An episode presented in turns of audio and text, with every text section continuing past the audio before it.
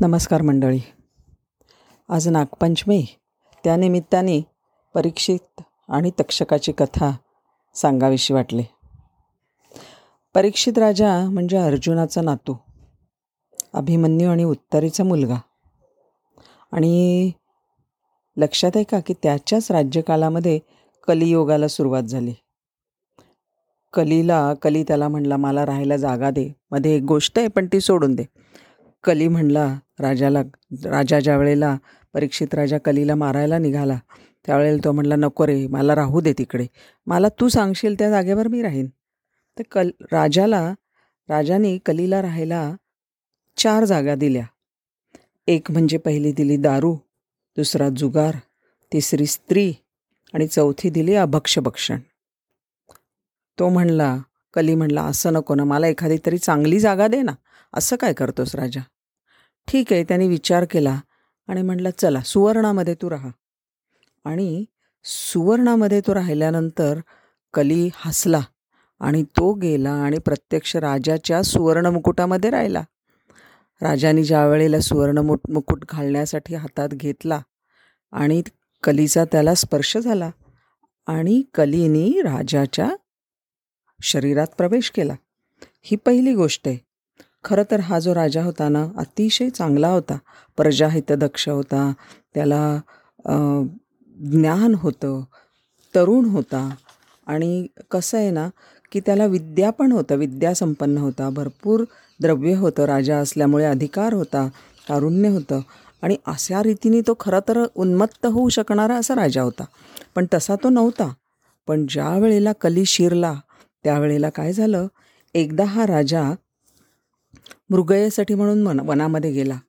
खूप फिरला तहानलेला होता आणि तो पाण्याचा शोध घेऊ लागला. तर राजामध्ये रस्त्यामध्ये त्याला शमिक ऋषींचा आश्रम दिसला. त्याला काय वाटलं? आता बघा इथे काल कलीचा महिमा.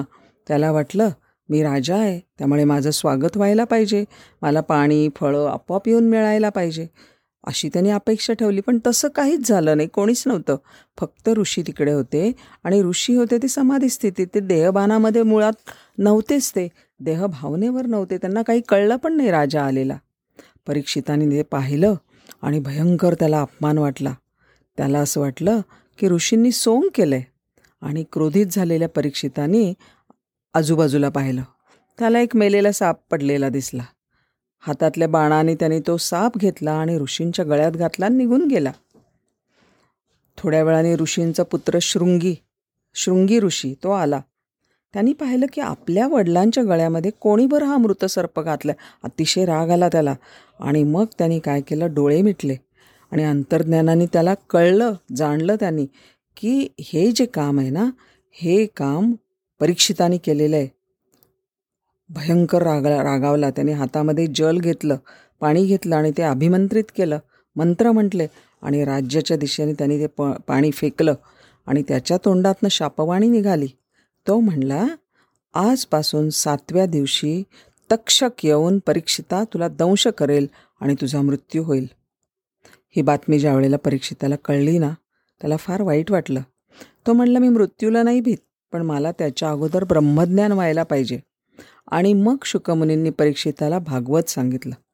तो ब्रह्मज्ञानी झाला आणि मुक्त झाला. पण गोष्ट आणखीन वेगळीच आहे. ज्या वेळेला तक्षक राजाकडे निघाला मजल दरमजल करत मानवी वेशामध्ये चालत चालत निघाला. राज्याच्या जवळ येत असताना त्याला वनामध्ये एक ब्राह्मण दिसला. तो भेटला. गप्पा गोष्टी सुरू झाल्या. तक्षक वेगळा दिसत होता. पण ब्राह्मण जो आहे तो चांगला सात्विक छान दिसत होता. चालता चालता तक्षकाने विचारलं गुरुजी कुठे निघालात तुम्ही? काय चाललं आहे तो म्हणला मी साधा नाही बरं भिक्षुक नाही आहे ब्राह्मण. मी सर्पविष उतरवण्यामध्ये अतिशय पारंगत आहे. सर्पाचं विष? कसं काय तुम्ही उतरवता बाबा सर्पाचं विष? तो म्हटलं त्याला काय माझा त्याच्यामध्ये अभ्यास झालेला आहे. आणखीन मी आत्तापर्यंत हजारो लोकांचं सर्पविष उतरवलं आहे मी राजासकडे चाललो आहे माझ्या राजाकडे कारण त्याला तक्षक दंश करणार आहे. आणि त्याला वाचवण्यासाठी मी चाललो आहे तक्षक मनामध्ये हसला आणि म्हणला छे तुम्ही कसं काय तक्षकाचं विष उतरवणार? तो म्हटलं दाखवतो तुला पण आता हे कसं काय दाखवू? तक्षक म्हणला त्याची नका तुम्ही काळजी करू तो एका मोठ्या हिरव्यागार वडाच्या झाडामागे गेला. आणखीन त्यांनी जाऊन दंश केला. आणि ते हिरवंगार झाड क्षणार्थात बोल बोल म्हणता हिरवागार वृक्ष काळवणला की. ब्राह्मणाने मंत्र म्हणून विष उतरवून तो लगेच हिरवागार केला. आता ब्राह्मणाचं सामर्थ्य कळलं तक्षकाला. आणि तक्षकाला कळ माहिती होतं की परीक्षिताने तर मृत मरा मरायला पाहिजे. शापाप्रमाणे परीक्षिताचा मृत्यू लिहिलेला आहे. परी लागलीच तक्षकाने विचारलं. हे बघ तू कशाला बरं तिकडे चाललंयस? तर म्हणला का म्हणजे काय? तो आमचा राजा आहे तो चांगला आहे तो प्रजाहित दक्ष आहे म्हणून मी चाललो आहे त्याला कशाला मरण आलं तर चालेल मला? त्याने मरू नये. त्याला जर तक्षक चावला तर त्याला जिवंत करणं हे माझं कर्तव्य आहे म्हणून चाललो आहे बरं ठीक आहे चाललायस. तिकडे गेल्यामुळे तुला काय मिळेल? एवढा लांब चालत चालत आलास घर मागे सोडलंस. दमलास किती थकलास किती? काय मिळणार आहे तुला? तर ब्राह्मण म्हणला अरे काय कसं नाही मिळणार? मला खूप सारं धन मिळणार आहे. आणि असं एवढं धन मिळालं ना की माझं सर्व कुटुंब सुखामध्ये राहील. कसली ददात पडणार नाही. तक्षक म्हणाला हे बघ राजा ये हे बघ. राजा जेवढं देईल ना त्याच्या दुप्पट मी धन तुला देतो. पण तू इथून माघारी फिर. ब्राह्मण म्हणला खरंच की. कलियुग आहे बघा. आणि तो म्हणला ठीक आहे. तक्षकाने त्याला सगळं धन दिलं. राजा देईल त्याच्या दुप्पट अगदी हिऱ्या माणक्यांच्या स्वरूपामध्ये त्यांनी धन दिलं. आणि ब्राह्मण परत फिर परत फिरला. तक्षक बाकी निर्धाराने वाटचाल त्यांनी चालू ठेवली. परीक्षिताला दंश केला आणि परीक्षेत मृत्युमुखी पडला. पण ह्याच्यातनं आपल्याला काय दिसतं माहिती आहे का? मला काय वाटलं की तक्षक तक्षक जो आहे ना तो खरा पशुयोनीतला आहे प्राणी. पण तो जो आहे तो त्याच्या धर्माला जागला. जागला की नाही? त्याला जसं दंश करण्याचा त्या तो त्यांनी दंश करणं हाच त्याचा धर्म आहे. आणि त्यांनी दंश केला राजाला. पण तो ब्राह्मण जो राजाला वाचवू शकत होता तो मात्र लोभाला बळी पडला आणि कर्तव्यच्युत झाला.